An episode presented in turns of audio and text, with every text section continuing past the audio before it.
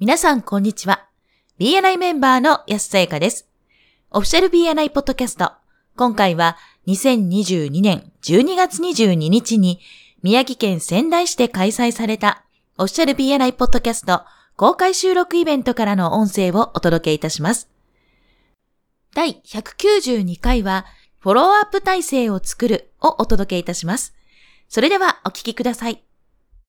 はい、では続きまして同じく仙台リージョンの仙台四郎チャプターから先ほど2冠を取られていた鎌田博之さんよろしくお願いいたします。さて鎌田さんのご質問なんですけどもこれもねすごくあるあるだなと思います。メンバーは BNI の素晴らしさを徐々に理解してきたのですがビジターへの声かけ誘い方その後のフォロー方法が私のチャプターではうまくいっていない気がしますということなんですけどもこれフォロー方法とかその声かけのところをもうちょっとなんか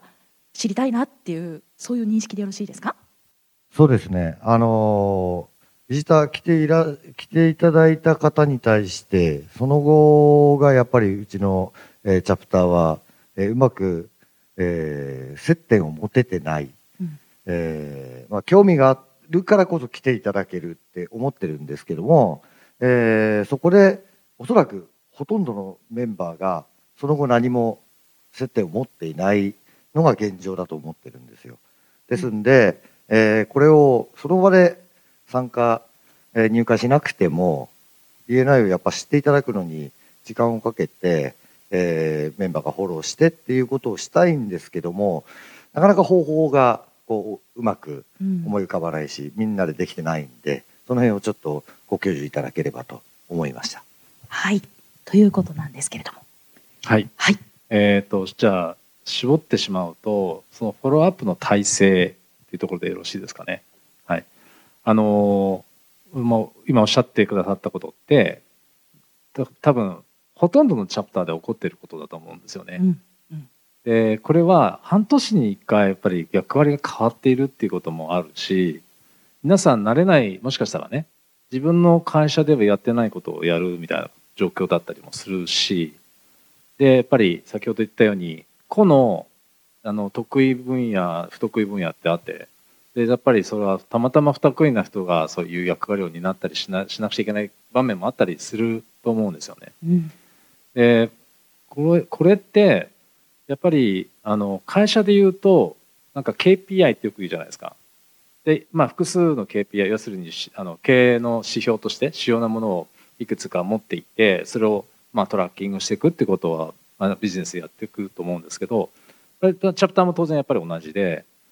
例えばそのビジターホストがまあフォローアップをするっていうことになってると思うんですけどもちろんビジターホスト以外の人もフォローアップ例えばビジター招待した人だったりプレジデントだったりできると思うんですけどでも仕組みがちゃんと定着してないからどうしてもそういったことが起こってしまうんですけどあのその KPI なら KPI 一つの数数字の担当者というか責任者を一人ちゃんと決めるっていうことがすごくまず大事なことかなと思うんですね。これ会社でもそうなんですけどトラッキングしていかなくちゃいけない数字それこそあの財務諸表のですね例えばあのコストだとかねいろいろあると思うんですけどはいそれぞれに担当者をつけられるようなことができればそれはそれが一番いいんですよね。でこの項目についてはあなたが責任者ね。で責任者ってそれを自分一人で減らさなきゃいけないってことじゃなくて状況をちゃんと把握してそれを改善するための、まあ、施策をどうしていくかみたいなところを、まあ、イニシアチブを取ってちゃんと社内で検討していく、まあ、チームを作ってもいいし人に相談してもいいし方法はともかくアカウンタビリティって BNI でも、ね、ありますけどその項目について一人チャプターの中で決める。うんでその人がフォローアップしなくちゃいけないんじゃなくてチャプターの中でそのフォローアップがちゃんとできているかを見るうん役割ですよね。でその見るっていう役割はすごく大事であのなんていうのかな例えばあの飲食店も含めてお店なんかだと店長さんっていらっしゃるじゃないですか。はいでコンビニもそうだと思うんですけどすねはいよくあの言われるのは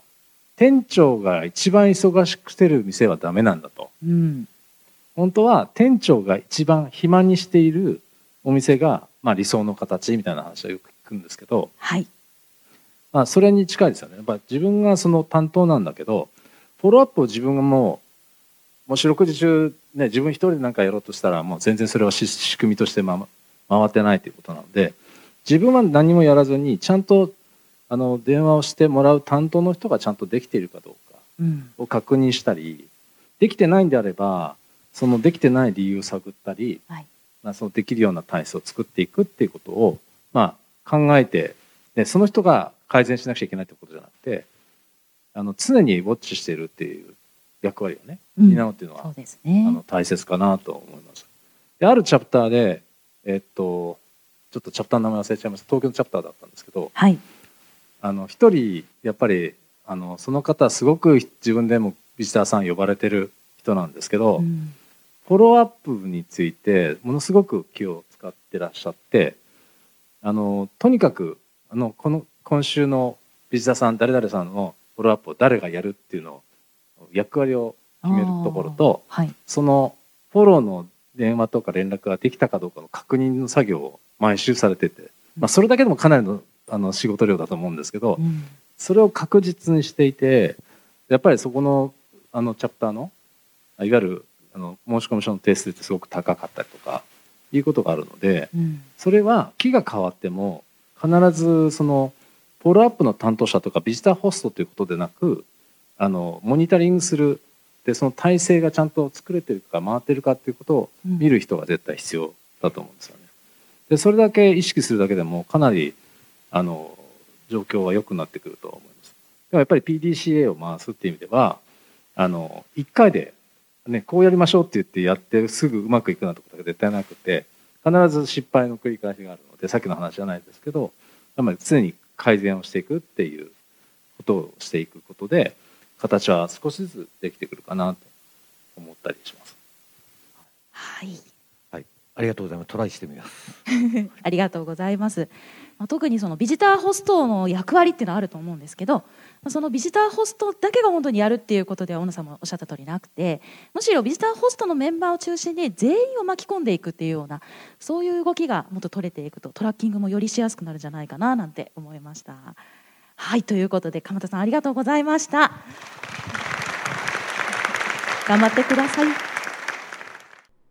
今回の音声はいかがでしたか ?BNI メンバーとしての活動や皆様のお仕事で活かしていただけたらと思います。